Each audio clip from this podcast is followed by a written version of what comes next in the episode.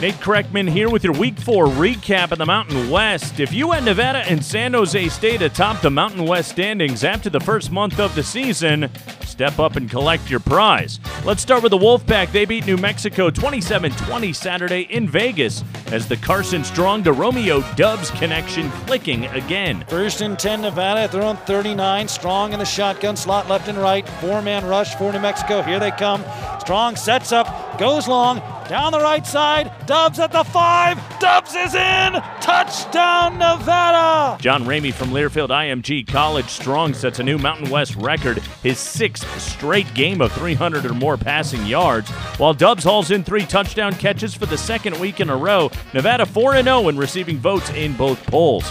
San Jose State senior wideout Bailey Gaither continuing to make his all conference case for the unbeaten Spartans. Here's Starkel taking the waist high snap, throwing quickly out into the flat, and some space for Bailey Gaither, who breaks the first contact, cuts back left at the 20, to the 10, to the 5, touchdown! San Jose State! Justin Allegri from Learfield IMG College, San Jose State, a 34 17 home win over UNLV. Nick Starkel throws for 274 yards and two scores, both to Gaither. San Jose State 4 0 for the first time since 1955.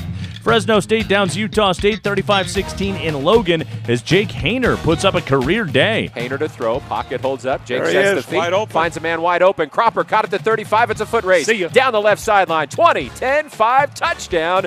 Jalen Cropper. Paul Loeffler, courtesy of Learfield IMG College. Haener throws for 422 yards and four touchdowns.